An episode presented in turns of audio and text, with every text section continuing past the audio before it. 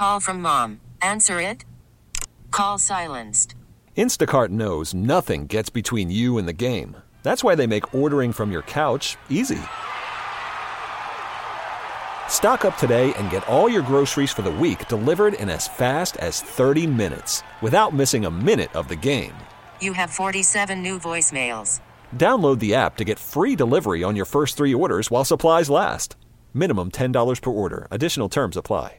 I'm Sandra, and I'm just the professional your small business was looking for. But you didn't hire me because you didn't use LinkedIn jobs. LinkedIn has professionals you can't find anywhere else, including those who aren't actively looking for a new job but might be open to the perfect role, like me.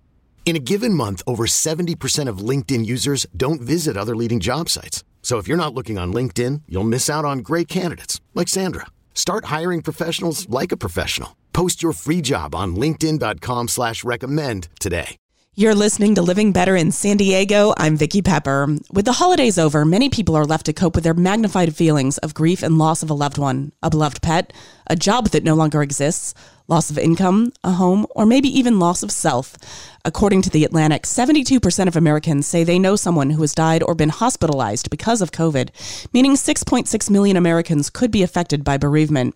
And a recent study by UCLA indicates how Americans are suffering psychological distress from a job loss. On the line is Karen V. Johnson, whose fast paced career as a lifetime appointed federal judge came to an abrupt halt when she lost her 27 year old son to a heroin overdose. Rather than grieve in a way that made people around her comfortable, she did the unexpected. She quit her job, sold her house with all her belongings, and went on a two and a half year journey that took her all over the world, finding a healing practice along the way. Karen didn't think she could ever find her way out of despair, but she found a process that works and shares the journey of transformation with others so that they can heal too. She shares that process in her book, Living Grieving Using Energy Medicine to Alchemize Grief and Loss. Thank you for joining me. Hey, thank you for having me. Karen, if you would, start by telling us about your journey through grief. Well, it started with the death of my 27 year old son from a heroin overdose, and it was an unexpected death. He went to a party, they drank too much, and they decided they were going to try heroin. So I didn't see this coming. So he was here one moment, gone the next. And it just threw me completely out of my life, out of the matrix, however you want to say it. I felt like nothing made sense anymore. Mm-hmm. And he kind of appeared before me. I saw him. You know, that's another thing. A lot of people who are grieving deaths have experiences of knowing and seeing their loved ones. And that's another thing sometimes people want to keep secret or keep quiet about. They feel it won't be accepted. So, anyway, this having seen him, I realized there was life after death. I wasn't particularly spiritual or religious before that. And it was a long process of taking mediumship training and talking to an evolutionary astrologer and coming across the Four Winds Society um, shamanic training with Alberto Villoldo. And so I went on a really long journey, a two and a half year long journey all around the world, leaving everything behind to kind of figure out grief and loss and understand it in some way that just wasn't making sense to me. And tell us about some of the practices you started to use to cope with grief and loss. Yeah. So my book has 16 practices, and yes, some a lot of people that are Buddhist are going to find these to be familiar, but they kind of cross over to many different doctrines: non-judgment, non-suffering, non-attachment, the practice of beauty, non-doing, non-engagement. So my book is structured around the medicine wheel, and each practice there's four practices on each quadrant of the medicine wheel: south, west, north, and east. And so what I take the readers on is a journey and it's a journey of transformation to find the blessings of the grieving process and allowing themselves to grow into a state of living with grief. And so uh, the metaphor, as above, so below, is a metaphor that shows how we are so connected to our loved ones on the other side. We, they go through transformation, resurrection, and rebirth, and so do we. And so that's the process I want to take the readers on so that they can find a way back to themselves. You know, when we have a lot of loss, and this works for loss too, not just death, but loss, because, you know, sometimes we lose a relationship and maybe we're glad to be out of the relationship, but what we lost is the dream. And sometimes we haven't gotten in touch with that. We say to ourselves, oh, I I understand that. I dealt with that a long time ago, or I'm glad to be free. But there's a part of us that just isn't quite there yet. And it's getting at those unrecognized feelings and getting to the depth of our grief and figuring out where are we stuck and how can we move along and do better and use the energy of loss and grief to help create a new and different life for ourselves. A lot of people have seasonal affective disorder, and I think it's kind of natural to get depressed during the winter. But for some people, the holidays and the busyness of Thanksgiving and Christmas can distract us from that. For others, it just exacerbates it. But I feel like once the new year starts and things get back to normal, we realize that winter is only halfway over. What tips do you have for someone coping with grief and loss in the new year? It's not easy, and so I'm in New York, so we're we're in the depth of winter, and, and it's very dark. You know, California is a little different, but I think a lot of times in the holiday season we get busy, busy, busy, and the busy helps us avoid uncomfortable emotions. And you know, sometimes we think if I just avoid this, if I keep busy and I don't look at it, I don't have to deal with it. But it's kind of bubbling away under the surface. And so I always recommend just taking some time to really look at things, to sit with uncomfortable emotions so that we can see them. When you see them, you express them and you release them. So that's kind of the process. If you keep not looking and keep not feeling, yes, you can experience a little bit of numbness, but the numbness is not helping you.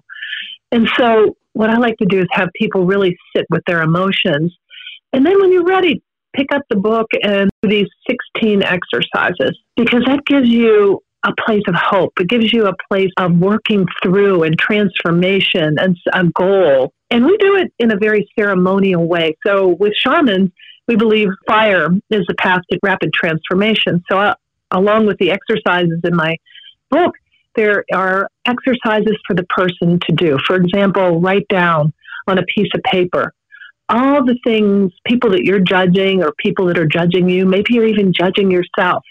Maybe you're judging the one that passed. Maybe you're judging the one who left you or the one who fired you or the COVID or the vaccine or really getting in deep to where the place is that you're stuck and allowing that to release by writing it on a piece of paper in ceremony, sitting in stillness, and allowing taking that piece of paper to burn to the fire with the intention of releasing the heaviness around all that.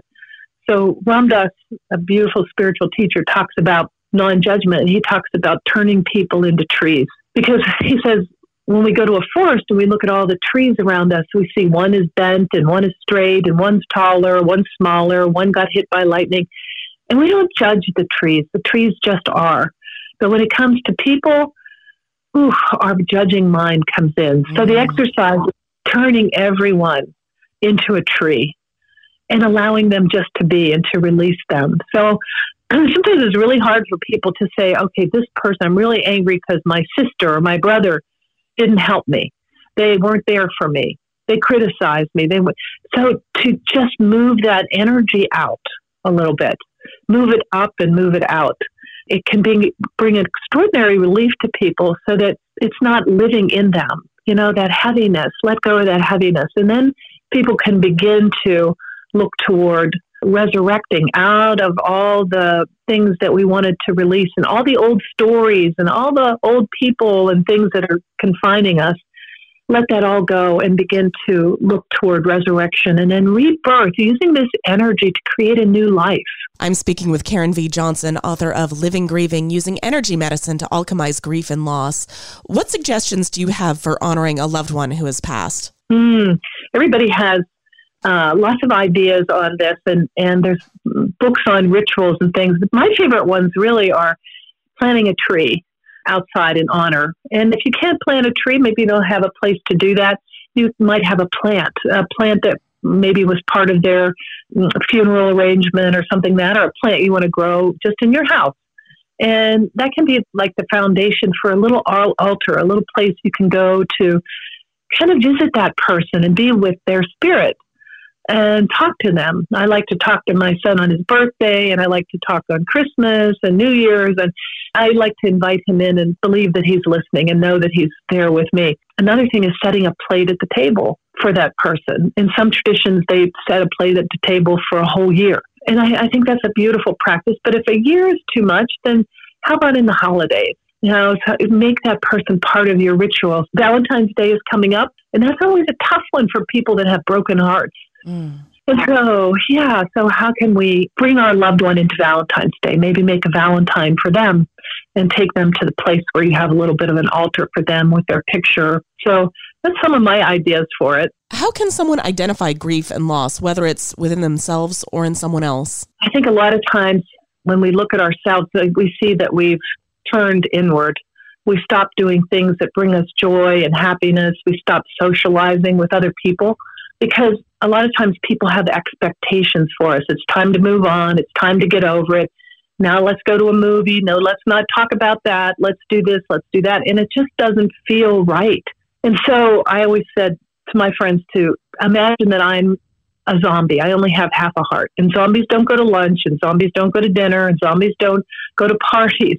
And mm-hmm. and so that sense of socially isolating because the pressure to move on and conform is so great. People that are grieving make others around them feel uncomfortable. And so there's a lot of pressure to move on and to not be grieving.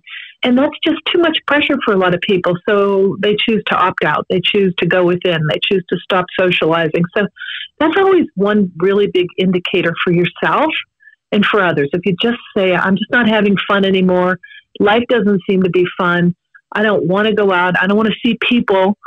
I don't want to be anywhere around people. That often means I don't want people asking questions or act wanting me to act in a way that I'm not ready to act yet. How can someone use grief and loss to build a new life like the way you did? Yeah, so we, we want to get in touch with all of it, all the places where we're stuck, all the people that caused us pain and anxiety, the old stories that we're carrying around inside of us, and release them.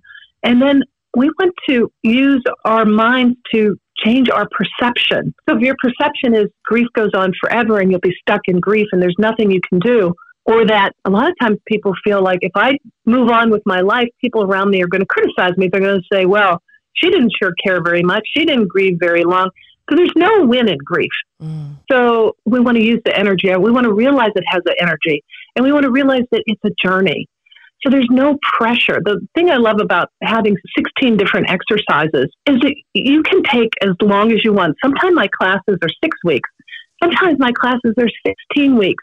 And people spend a whole week with each exercise non judgment, non suffering, non attachment, all of them. They, they spend an entire week thinking about it, writing on pieces of paper, releasing things. So I think sometimes just realizing that we don't have to be on a time schedule here. There's no time. What if we just get out of time and go on this journey? And the journey is our own personal journey of transformation. And we can take as much time as we want with it. And we can do it with many people in our lives. Sometimes people that are so sunk in, in grief realize as they're going around the exercises that they're not just grieving one loss. They might be grieving a loss uh, from 50 years ago from 20 years ago, the loss of a mother or a father or a brother or a sister. And so these losses become cumulative. And sometimes people find that, okay, I'm going to do this set of exercises for each person in my life that has passed and all the losses. And then sometimes people say, okay, maybe it's a divorce. Oh my gosh, I thought I was over that, but I think I'm really not. I'm going to do these exercises for that. Or maybe for an abortion many, many years ago, or something more recent or a job loss. And so you can do these practices and find out where is it that you're really stuck and how can you work with that feeling of stuck and move the energy so that you can actually now look ahead and say, you know, I learned a lot from this. And now I'm going to do something different for myself and for my family, uh, for those around me. I'm speaking with Karen V. Johnson, author of Living Grieving Using Optimize Grief and Loss. What should someone say or not say to someone who is grieving or experiencing loss? Yeah, so the common ones that I found where people would say things like, uh, uh everything's going to be okay, he's in a better place. You know, those kind of things sound like they're nice, but they're really not very helpful. And I got to the point, people told me so many times, so many people said that he's in a better place. And I thought, well, I'm not in a better place. Mm. And it gets to the point where you get, can be very frustrating. The one person in my life that actually came and just sat with me. Didn't expect me to talk, didn't ex- push food or ask me to go out anywhere or do anything, just sat with me. you know, time is such a precious, precious quantity. And if you can just spend time, make a cup of tea and just sit without any pressure of any kind, because people that are grieving already feel the pressure. They feel that pressure to get over it, move on. And, you know, I wish I could tell people that, that once you go through the 16 practices, it'll be all better. You won't grieve anymore. But, you know, the pain remains. But what we get rid of is the suffering all the stories and all the limiting beliefs and all the things that we've built up shame, blame, guilt, all those things, we release that. And so we're left with the pain. The pain is real, but the suffering, suffering is something that we create. What are some other simple steps we can take to be a supportive family, friend, or coworker to someone who is grieving? You know, people always talk about, okay, I want to bring a cake, or I want to bring food, or I want to bring a plate of lasagna. A lot of times people are that are grieving are just overwhelmed with things like that. Too many flowers, too much food, too many cakes. We can't deal with it. And you think, okay, give it to shelter, call somebody. But when you're grieving, you're really not able to take care of things like that. And so if you can think about bringing small things that are maybe already boxed up in a container so they could just go in the freezer, maybe take care of those donations could say that would be something you could do for somebody. Say, would you like me to take care of some of this? Would you like me to put it in containers? Would you like me to pass it on to a food pantry or something like that? So those kind of things where you see the person, you know, surrounded by things, you know, all kinds of food. The counters are full, the fridge is full, flowers everywhere, and you think, oh, this shows love. But at some point, it becomes overwhelming. So, how can we make this all more manageable for somebody? It's really a great thing to do. Tell us about some of the ancient approaches to grief and loss and the process of healing. So, my path is that I found for my healing is a shamanic path. And shamans are located all over the world, but the Andean path is the one that I'm familiar with. And so the big journey begins in the south. So there's four directions of the medicine wheel south, west, north, and east. And in the south direction, we have the concept of the serpent and the serpent who sheds its skin. And that's the way we want to begin to shed our limiting stories stories about shame, blame, guilt, all the stories about things that we are ready to release so that we can get unstuck. So, you know, people a lot of times turn their, the person's room into a shrine and leave everything the same. I know I did that in the beginning. And I had to have a lot of help to really be able to move out of that, move those things, and begin to also move that stuck energy. And then the West is Jaguar medicine, and the Jaguar medicine talks about our deepest terrors, including death, and a step toward renewal and rebirth. So the wisdom of the West direction is that we recognize the only enemy is in ourselves collapsing in fear, shame, blame, guilt, all those things. So we work in the west direction and then we work in the north direction. North direction, we start to get a little bit lighter, hummingbird medicine. And, and it recognizes that epic flight, this little bird with very tiny wings and no food along the way, but it manages to drink only from the sweetest nectar and making this epic journey from Canada all the way to Brazil and Chile and back every year. And that's where we want to be. We want to be finding our soul's journey. What does our soul really want? And a lot of times when people have been caretakers, have watched somebody pass, maybe have children that are sunk into addictions, we lose all sense of ourselves and what we want and what we need. Also, just being that sandwich generation, taking care of children, taking care of elderly parents, working 40, 60, 80 hours a week.